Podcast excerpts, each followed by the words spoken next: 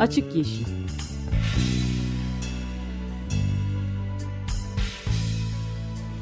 Hayatın, politikanın ve sokağın çevre ekoloji gündemi.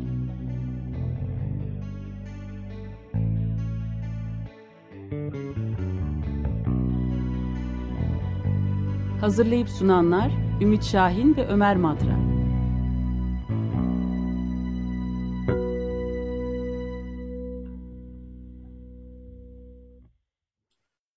...95.0 Açık Radyo'da Açık Yeşil başlıyor. Benim Ümit Şahin. Ben de Ömer Madra. Ve destekçimiz Kaan Şensoy'a teşekkür ediyoruz programa başlarken. Evet, e, bugün geçen hafta e, konuşmuştuk çok az. Yani yazılım e, çıktığından konuşmuştuk ama üzerine konuşamamıştık. E, Bill McKibben'ın e, The New Yorker dergisinde çıkan e, uzun bir yazısı var. E, yazının başlığı e, Dünya yanıyor, e, bir şeyler yakmayı bırakın ya da bir şeyler yapmayı durdurun e, başlığı taşıyan bir yazı. E, çok uzun, çok kapsamlı e, ve bence çok da ilginç bir yazı. E, bunun tamamını e, hani bugün okumamız e, mümkün değil çünkü gerçekten çok uzun ama e, ben hani geçen haftadan aldım, dersimi çalıştım, yazıyı okudum ve biraz üzerinden konuşalım e, diye düşünüyorum bugün. Evet, evet çok e, iyi bir çevirisini de bitirmek üzereyiz. Yani bir, bir değerli destekçimiz, dinleyicimiz e, çevirdi. Çok iyi bir kendisi mütercim olan, çevirmen olan birisi. Bir iki düzel yani şey yaparak son editing yapıp internet web saytımızda da yayınlayacağız. Evet. Gün ya yarın. Evet, bugün hani biraz e, nelerden bahsediyor yazı, e, özellikle bunlardan bahsedelim e, Açık Yeşil'de. E, ama ona geçmeden önce e, atmosferdeki karbondioksit konsantrasyonu rekor kırdı, e, onu da verelim. E, malum Hawaii Adası'nın e, tepesindeki Mauna Loa e, yanardağın tepesindeki e, gözlem evinde e, 1958'den beri e, ölçülen e, Charles David Keeling tarafından başlatılan ölçümlerde e, bugüne kadar elde edilmemiş bir değere ulaşıldı. 27 Mart günü 420,3 ppm yani 420'yi geçtik. Geçen sene 419,55'i görmüştük maksimum ama o 7 Haziran'daydı. Yani şu anda yaklaşık 3 ay önce falan veya 2,5 ay önce diyelim e, 420'yi geçmiş durumdayız. E, muhtemelen herhalde Mayıs sonunda yani e, bu seviyenin en yükseğe çıktığı sırada 422'yi görürüz diye tahmin ediyorum. E, böyle bir e, rekor yani hiçbir e, azalma yok e, karbondioksit artışında o görünüyor. Azalma olmadığı gibi büyük de e, devam ediyor şey yani çok e, vahim Evet dalgalanma devam ediyor. Mesela e, dalgalanma da tabii bu hani 420'ye çıktı orada kalmıyor. Dalgalanma devam ediyor. En son e, ölçümlerden bir tanesi 417 ama bu bayağı eski bir ölçüm. Biraz aralıklı vermeye başladılar bunları. Yani 417'lerde e, görünüyor şu anda siteye girip bakarsanız ama e, öyle değil. Yani 420'yi e, geçti 27 Mart'ta. E, aslında bunu Killing Curve diye bir Twitter adresi var. Oradan daha günü gününe e, takip etmek mümkün. E, meraklısı için söylemiş olalım. E, ve yazıya geri dönelim. Ha, ama bir saniye ben de iki de ilavede bulunayım. Tabii, tabii, tabii. Yani Antarktika'da e, buz örtüsü, buz sahanlı diyelim deniyor. Yani e, İstanbul'un iki katından büyük yüz ölçümü olarak bir buzul dağıldı. Kopmadı da dağıldı yani. Yani 10 bin kilometre kare falan herhalde öyle mi?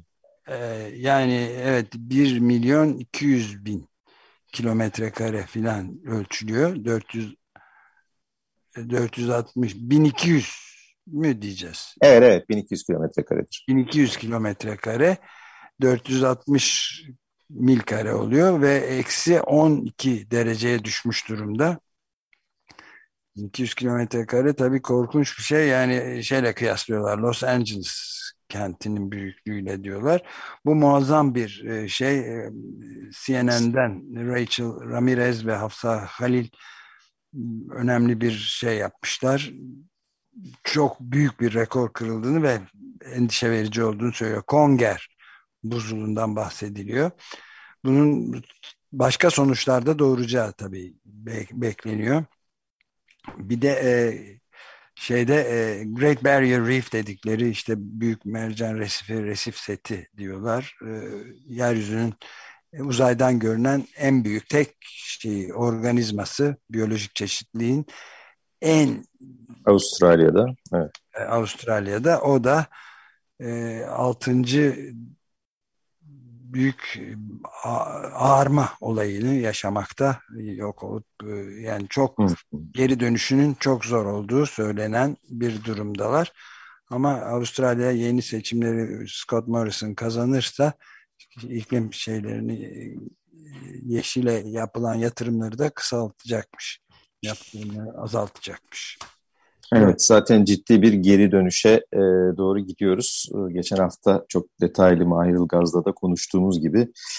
E, ama e, Bill McKibben'ın yazısı e, gerçekten e, biraz farklı bir taraftan e, bakıyor. Daha doğrusu yani bugüne kadar söylediğimiz şeylerden farklı ne söylüyor?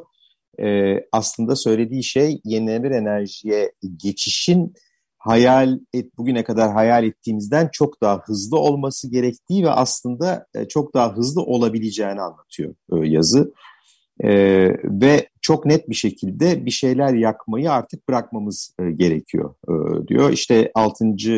E, IPCC'nin 6. değerlendirme raporuyla e, başlamış ve e, iklim değişikliğinin e, müthiş bir şekilde hızlanmasıyla e, işte Rusya'nın Ukrayna e, işgalinin aynı yerden beslendiğini söyleyerek başlamış. Bu da yakma diyor. Yani bir şeyleri yakmaktan e, besleniyor. Çünkü işte e, malum Rusya'da bütün bir savaşı aslında fosil yakıt çıkartıp bunu satarak finanse ediyor. Çok konuşulan konulardan bir tanesi.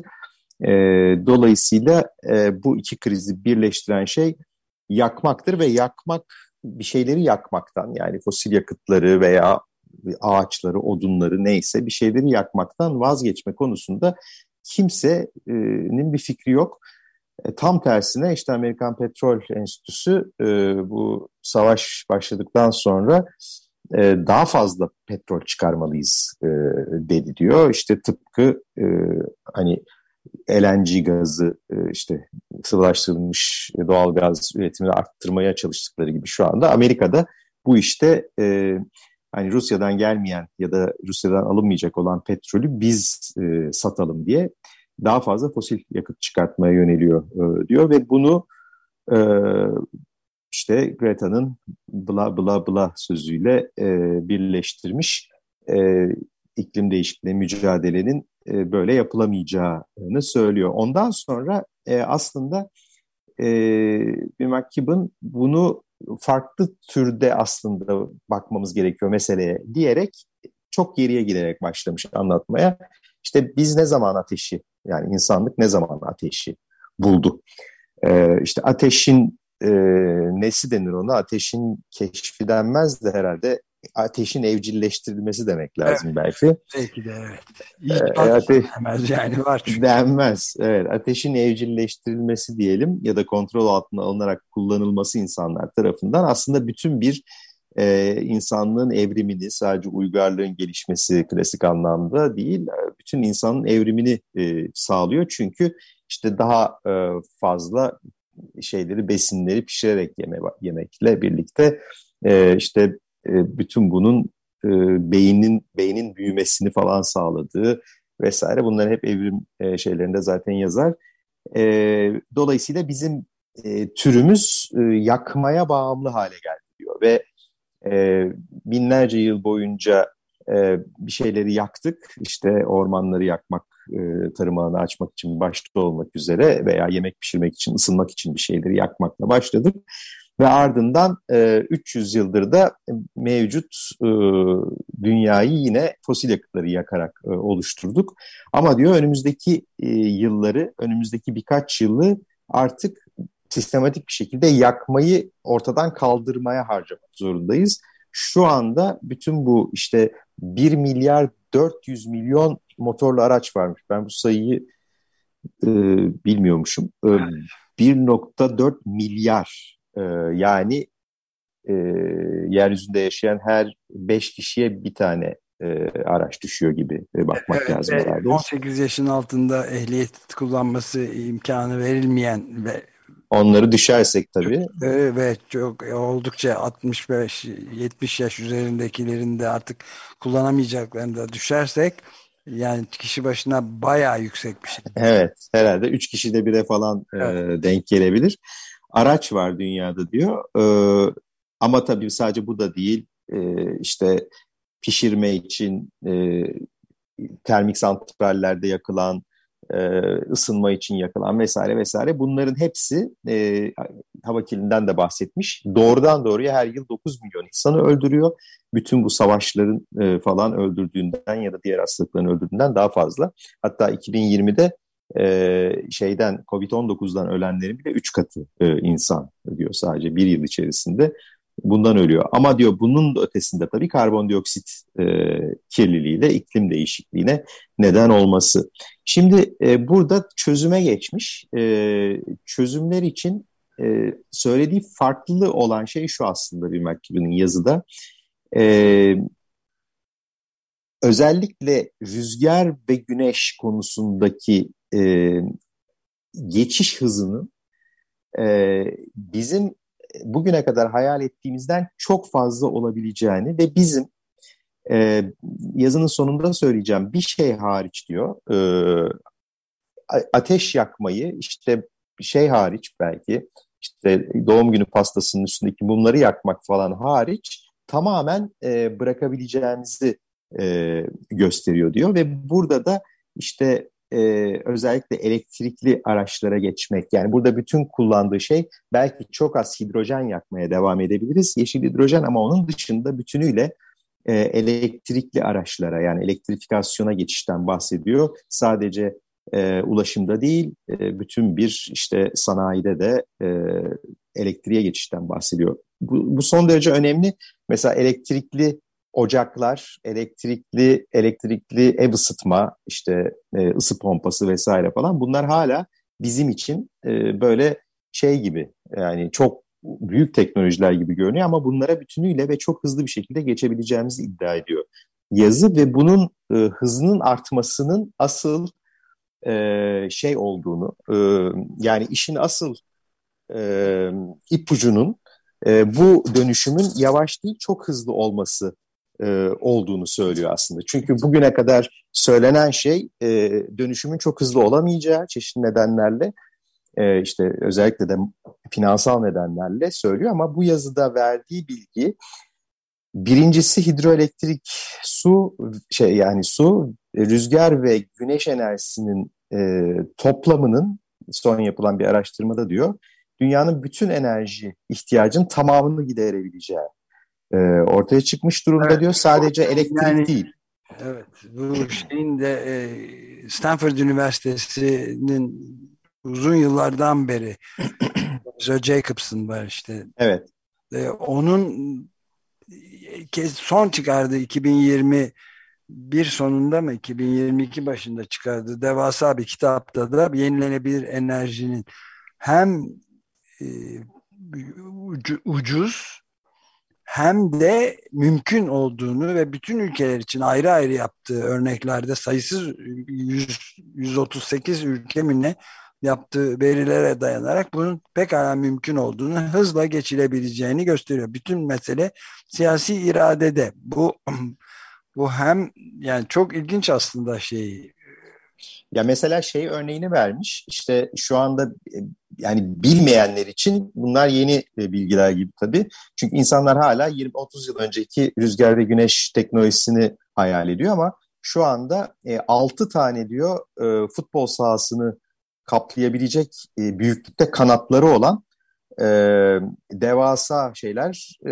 rüzgar türbinleri e, yapılmaya başlandı ve bunlar ayrıca diyor mesela kuşların e, daha az büyük türbinler daha az kuş ölümüne neden oluyor Zaten mesela. Kedilerle falan kıyaslandığında çok Evet onu da yazmış. kadar azdı abartılıyordu çok abartılıyordu hem de. Evet. Ama şimdi onu bile düşürüyor yani. Evet yani büyük türbinlerin aslında daha e, hem daha az yer kaplayacağı için tabii çok daha az sayıda türbinle çok daha fazla elektrik üretebileceğiniz için. Yani bu tür şeylerin çok arttığını e, söylüyor.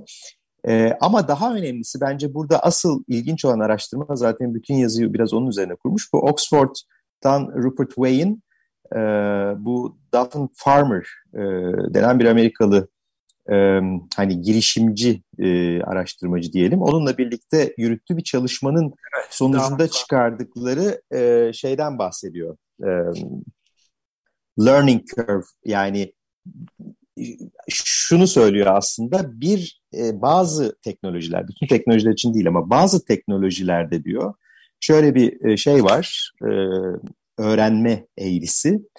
E, ne zaman e, bir şeyin e, üretimi iki katına çıksa e, onun e, maliyeti 10 yüzde 10 ile 20 düşer. Bunu ilk kez işte 1936'da uçaklar için söylemişler. Yani uçak üretimi iki katına çıktığında onun yapma maliyeti yüzde 20 düşüyor. Şimdi bu yasa, bu bir, bir tür yasa diyor. Her şey için uygulanamaz ama diyor özellikle güneş için, güneş enerjisi için bu birebir uygulanabilir bir şey diyor. Ve güneşte e, yaklaşık olarak her iki katına çık çıktığında üretilen güneş paneli sayısı e, yaklaşık yüzde otuz düşüyor e, şeyi fiyatı.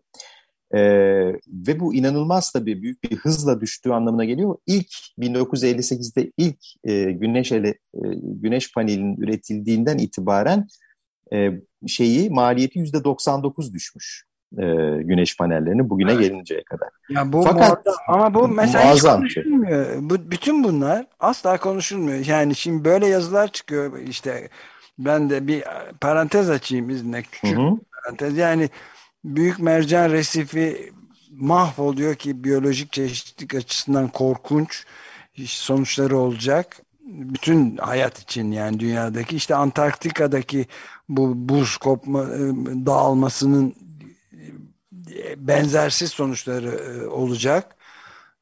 Deniz seviyelerinin artması ve başka sonuçlar albedo etkisi. İşte öbür yandan senin sözünü ettiğin rekor üstüne rekor kırılıyor atmosferde. Yani bunların hepsi korkunç tehlikeler. Hı. İçin. Ve bunlar katiyen konuşulmuyor. Bill McKibben'ın yazısında bahsettiği şeyler de konuşulmuyor. Buna karşılık işte biz de ben sana önerecektim ama son anda vazgeçtim.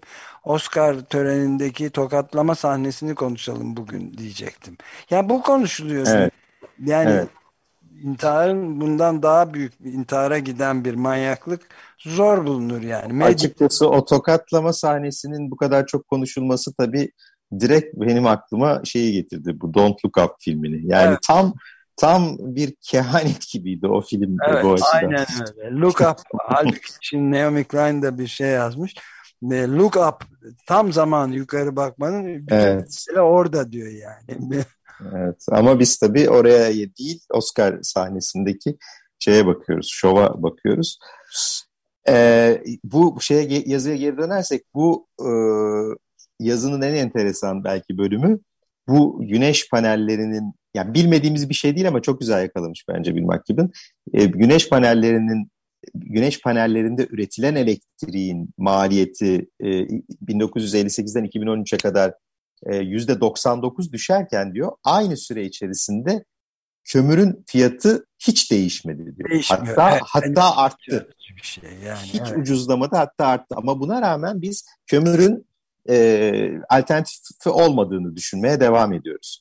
Yani e, diyor ki yenilenebilir enerjiye geçiş ile diyor e, dünya işte her yıl e, 1-2 trilyon dolarlık e, bir şey harcayarak e, çok hızlı bir şekilde yenilenebilir enerjiye geçerse dünya sadece aslında e, fosil yakıtları çıkarmayarak bunları çıkartmak için e, para harcamayarak 26 trilyon dolar e, kar edecek. Yani aslında yaptıkları hesap çok güzel. Biz e, sanki e, yani şimdi yazıyı biraz atlayarak e, bahsedersek bu aynı çevrecileri de eleştiriyor burada. Özellikle işte e, rüzgar panellerine ya da güneş e, şeylerine işte manzarayı bozduğu ya da doğayı tahrip ettiği için e, karşı çıkan yerler falan var ya. Eğer bir şeyler yakmayı bırakırsak diyor aslında e, kömür çıkarmak, petrol çıkarmak vesaire için e, yok edilen doğal alanlar e, bizim rüzgar türbini dikmek için bir şekilde bozacağımız alanların kat kat üzerinde. E, aynı şekilde e, üzerinde evet. E, aynı şekilde diyor e, hani biz çok pahalı bu geçiş çok pahalı trilyonlarca dolar gerekiyor diyoruz ama zaten fosil yakıtları çıkarmak için ve hatta onlara sübvanse etmek için harcadığımız para bunun kat kat üstünde. Dolayısıyla biz aslında bir şeyi bir dönüşüm yaparken bir şeyden vazgeçiyoruz ve vazgeçtiğimiz şeyi e, hiçbir maliyeti olmadığını sanıyoruz. Bütün e, yazının e, şeyi bence yani ana fikirlerinden bir tanesi bu. E, elektrikli araçlara geçiş konusunda da mesela çok e, önemli bir şey söylemiş. E, aynı şekilde mesela yine biraz çevreci e, söylemi burada e, eleştiriyor. E, tamamen de eleştirmiyor yani. Diyor ki evet e, bisikletlere geçiş, işte toplu taşımaya geçiş vesaire falan bunları savunmaya devam etmek gerekiyor. Bunlar son derece önemli. Ama diyor ne yaparsanız yapın bu e, yollardaki milyonlarca aracı e, petrol yakmasını engellemediğiniz sürece e, iklim değişikliğini durdurmak mümkün değil. Dolayısıyla elektrikli araçları da böyle sürekli e, biraz yukarıdan bence bu benim eklemem biraz yukarıdan bakan bir tarzda küçümsemeye devam etmek e, aslında e, fosil yakıt endüstrisini kurtarıyor. Evet. E, yani çalışıyor. bahsediyoruz. Yani şu da ilginç kita e, makalenin kitap gibi aslında ama çok ilginç bir risale diyelim. Evet. E, biz şey diye çevirdik. Tutuşmuş bir dünyada şu yakma işini derhal bırakmalıyız başlığıyla. Hı hı. Alt başlık da son derece önemli. Yeni ve akıl dışı gerçek şu fosil yakıtları hızla bir kenara bırakmak için gerekli teknolojiye de sahibiz diyor. Yani e, an siyasi bir karar meselesi bu. İrade evet. meselesi. Çünkü hem daha ucuz hem bütün teknolojiler yüzde 95'in üzerinde hallolmuş bütün durum teknolojik sorunlarda. Senin de biraz önce söylediğin gibi yüzde 99'a kadar ucuzlamış artık. Daha ne kadar inebilir? Ve kömür gibi bir şey de azalmamış Fiyatı hatta biraz artmış gibi gene senin söylediğin gibi. Öbürlerinde de aynı şey. Azalma yok yani petrolde, e, gazda filan. Ama işte güneş enerjisi başta olmak üzere yani güneş panelleri başta olmak üzere yenilenebilir enerjiye karşı argümanlar da bitmiyor. Mesela yazıda bunlardan bir tanesine daha yer vermiş. İşte bu nadir metaller meselesi. Yani işte e, mesela bu güneş panellerinde ve bataryalarda kullanılan kobalt meselesi. İşte bu e, bunun üretimi e, yetmeyebilir yakında falan. E, fakat diyor işte bu e, öğrenme eğrisi diye mi çevirmek lazım o learning curve? Evet. E, o, onun diyor e, yarattığı bir şey var. E, aslında bu kıtlığa karşı başa çıkabiliyor insanlık diyor ve bu kıtlık tehdidi nedeniyle aslında şu anda firmalar kobaltı geri dönüştürerek kullanmayı e, öğrendiler. Hatta e, fark buna e, kobalt yerine kullanılabilecek başka şeyler de geliştirdikleri için artık kobalt e, bundan 10 sene önce görüldüğü gibi bir sorun olarak görülmüyor e, diyor mesela batarya açısından ve bütün diğer konularda da yine aynı soruna geri geliyoruz. İşte diyoruz ya lityum çıkartmak için bilmem kobalt çıkartmak için doğa madencilik yapılıyor. Çok büyük doğa e, tahrip ediliyor. Halbuki diyor eğer bir şeyler yakmayı bırakırsak bütün yapılan madenciliğin belki yarısından fazlası ortadan kalkacak. Çünkü yapılan madenciliğin büyük bir çoğunluğu zaten fosil yakıt madenciliği. Evet, yani, yani sadece bir tek fotoğraf bile yeterli. Yani yazıda var mıydı hatırlamıyorum şimdi ama Alberta'daki o tar sands denen yani. Evet evet bahsediyor. Kumulların evet bahsediyor. Sadece onun bir havadan çekilmiş, yukarıdan çekilmiş bir fotoğrafına bakmak yeter yani. Ee, bu kumul petrolleri uğruna doğayı en dünyanın en güzel parçalarından birini tamamen cehenneme çevirmiş olduklarını görmek mümkün. Böyle bir iddia olabilir mi yani? Evet.